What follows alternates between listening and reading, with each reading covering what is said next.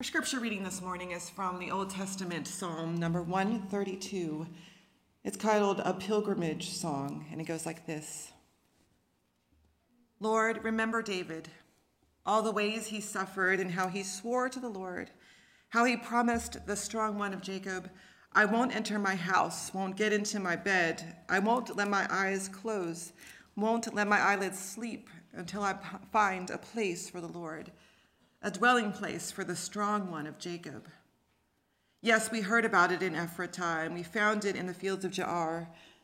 Let's enter God's dwelling place. Let's worship at the place God rests his feet. Get up, Lord, go to your residence, you and your powerful covenant chest. Let your priests be dressed in righteousness. Let your faithful shout with joy.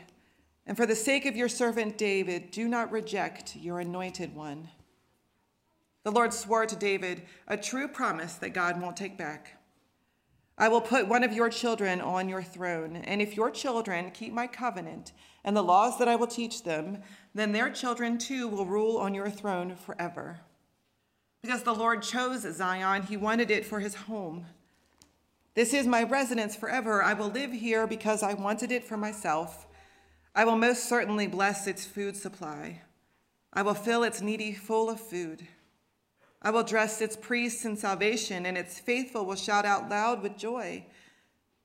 It is there that I will make David's strength thrive. I will prepare a lamp for my anointed one there. I will dress his enemies in shame, but the crown he wears will shine. This is the word of the Lord. Thanks be to God.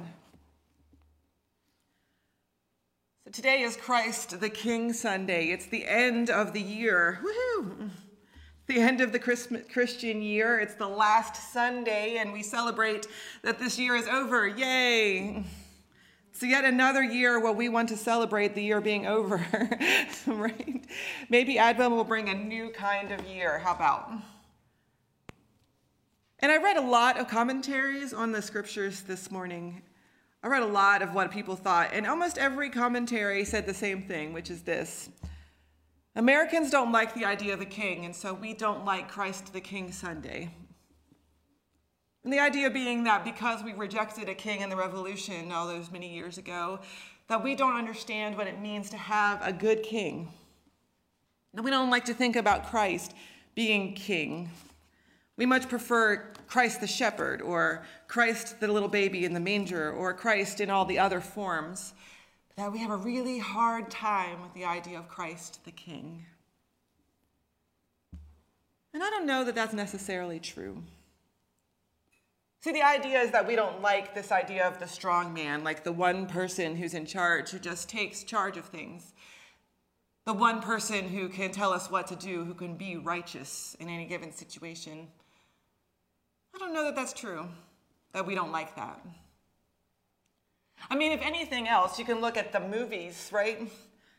Look at the box office last weekend and tell me what movies were on the top of the box office. They were superheroes and James Bond. Now tell me that those two aren't examples of righteous people, well, but at least strong people, strong men who can take over and tell us what to do and make the evil guys go away, right? Now, James Bond may be a little morally questionable in his tactics, but at the very least, he makes the bad people go away and wins the day for good and righteousness, right? We love the idea of one person who can take over the world and tell us what to do and make everything right again. Because it makes us feel good. Makes us feel like somebody's in charge. Somebody, somebody's in charge at last. And we want to believe that there are good people that there are good people who can handle unlimited power, can make the world right again. This isn't a new phenomenon.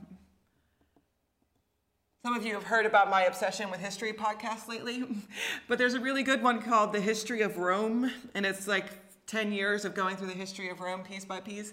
And last week's episode was about the dictator, the invention of the dictator. This is fascinating to me, so hold on. the dictator was a guy who was invented, who was created by Rome to have absolute power, and he could do whatever he wanted, whatever he wanted, anything at all. And originally, these dictators were only called up in times of chaos. The idea being that people couldn't be trusted to make decisions as a group when there were bad things happening. And so they ditched this idea of Roman democracy every once in a while when there was a war going on or whatever. And they would elect this one guy, the dictator, who had unlimited power. What's really cool is that this one guy with the unlimited power, the, one of the first ones, his name was Cincinnatus, the name of Cincinnati, right? And he's famous because you know what he did? He gave up power. He had unlimited authority, unlimited authority to do whatever he wanted. And eventually he said, You know what? I think I want to be a farmer. And they went back to democracy again. So it's not a new phenomenon. We love the idea of this person who can come in and save us from whatever chaos is going on in the world.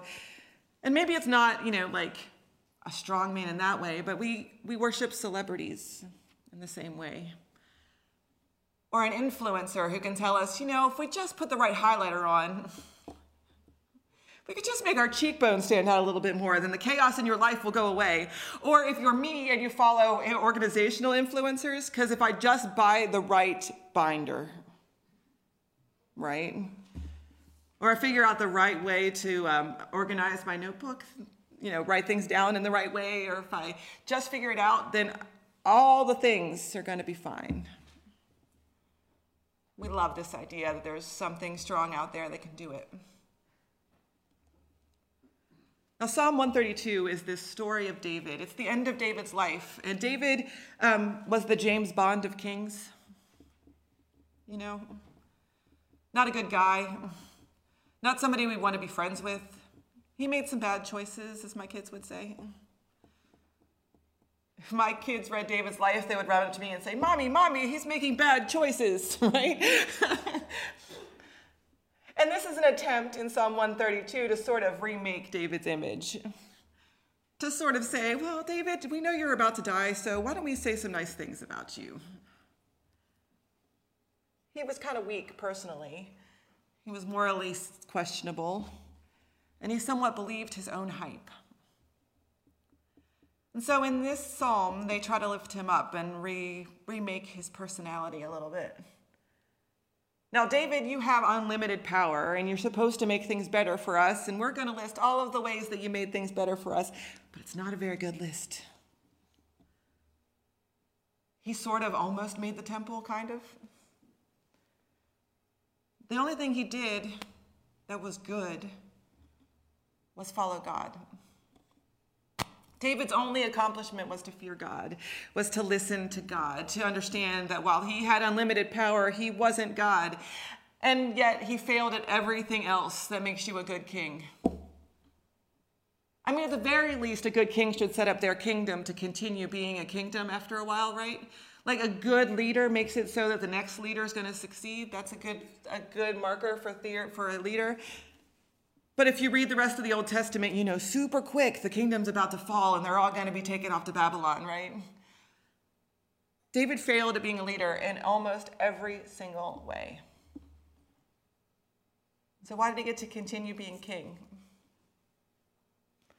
Because the one thing he did, the one thing he was good at, the one thing that made him strong was following God was fearing God.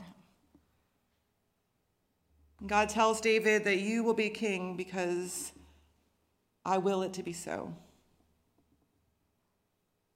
As long as the kings are just, God says, as long as the kings are good, as long as you follow God and fear God, then you will continue to be king, and your son will be king, and your son's son will be king. What the people learn is that if we depend on a human king, it's going to fail. They're always going to let you down because people are people. All people are people. Every person is a people. And that means that you are sinful and you make bad choices. I make bad choices. All of us, every single one of us. We're time limited. We're physically limited and we only know what we know. And so we are never going to be a good king. And I don't know who your strong man is in your life. Maybe it's you. Maybe you feel like you need to be the king in your life. but none of us, none of us are going to be a good king. David's not unique. God's sovereignty is the truth, the one truth that never fails, never goes away, never ends, is always right. God is always faithful. And as long as we remember that we don't have to be the king of our own lives, as long as we remember that we don't need somebody else to be the king of our life, as long as we remember that humans are humans and people are people, and that means that we're going to sin sometimes, then we can remember that God is none of those things. God is always faithful. God is always righteous. God is always just. God is eternal. And God is always looking out for your best interest. What God teaches us is that people who are strong are generous of spirit. That true strength means being vulnerable, acknowledging our limitations. True strength means that we know that we are sinful and we don't get to be in charge of our own lives and that we have to rely upon God's righteousness and strength. And so we can choose to be generous of spirit and we can choose to let God be in control, and we can choose to remember that we are not kings. And neither are you. And we can rely on God, who is always, always, always faithful. And so next week, when we come back and it's Advent and we celebrate the coming of a king, we can do that with joy and with hope and with humility and generosity. Generosity to one another and generosity to ourselves. Because Christ is King. Alleluia. Amen.